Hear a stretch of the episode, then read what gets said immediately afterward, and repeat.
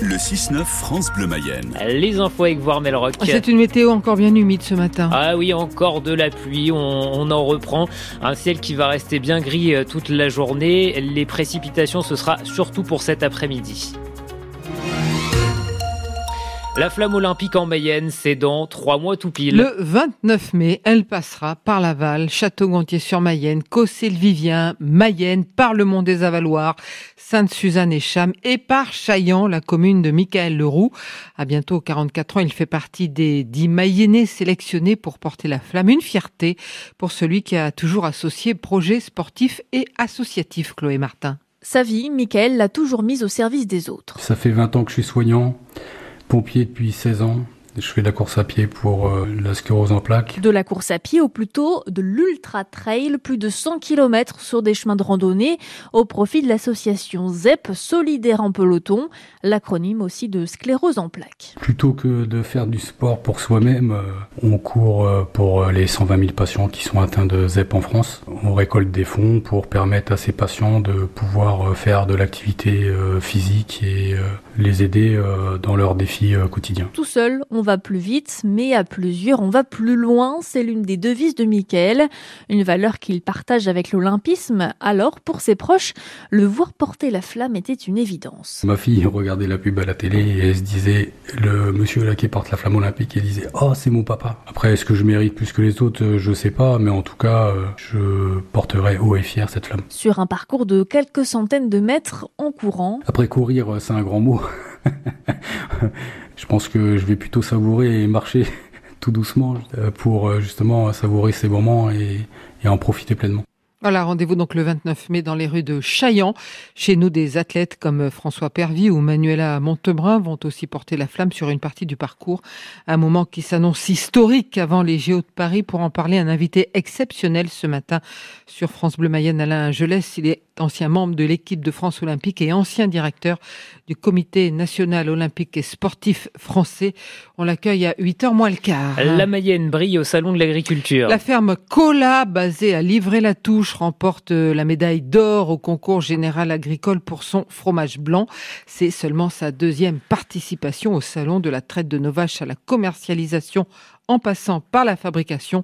C'est un travail collectif qui est récompensé, explique ces producteurs du Nord Mayenne. Faire manger des produits locaux aux élèves dans les cantines est devenu un leitmotiv pour de nombreux responsables. Avec la loi Egalim, au moins 50% des produits dits durables ou de qualité doivent être servis aux élèves. Chez nous, pour cuisiner de bons petits plats, pas besoin d'aller très loin. Le département regorge de producteurs. Alexandre Joly est chef de la cuisine centrale au collège d'Andouillé. On prend la saucisserie au Goronnaise, on prend la volaille euh, chez Rémi Ramon, anciennement Sofral, on prend le chèvre de Saint-Berthevin-la-Tanière, on prend des lentilles bio avec la centrale d'achat Mailloncourt, beaucoup de produits mayennais. Est à plus de 55% de produits mayennais et 90% de produits français dans, dans, la cantine. On a un département rural, encore plus pour moi qui suis en campagne, à Andouillé, donc euh, certains élèves connaissent les produits. Et je travaille avec des, producteurs dont c'est la famille de certains élèves. Tiens, c'est la volaille de mon grand-père, ou c'est... Voilà, donc euh, c'est c'est plutôt sympa. Et ça, c'est une force, je suppose Complètement, complètement. Ils, connaissent plus de produits, je pense, que des citadins. C'est mon point de vue. On, a un département, oui, avec euh, énormément de producteurs, donc on peut se faire énormément plaisir. Ils savent comment on travaille, on s'arrange, on se dépanne. On a de très bons retours. Alexandre Joly, il est chef au collège d'Andouillé. En période scolaire, il réalise plus de 600 repas par jour. Alors, parmi les marques les plus connues chez nous, il y a aussi Lactalis. Emmanuel Beignet, son PDG, a rencontré une délégation d'élus mayennais hier au salon de l'agriculture. Guillaume Garot, Yannick Favenec, ainsi que la présidente de la région, Christelle Morancé. Le stand du géant des produits laitiers est la cible d'action en coup de poing depuis le week-end dernier de la part de producteurs en colère. Mais est-ce que cela freine les visiteurs et quelle image ont-ils de la multinationale mayonnaise décriée pour ses pratiques commerciales envers les agriculteurs Témoignage à 6h30. C'est fait, les sénateurs ont validé l'inscription d'une liberté garantie de l'interruption volontaire de grossesse dans la Constitution. Le texte a été adopté sans modification par 267 voix pour et 50 contre.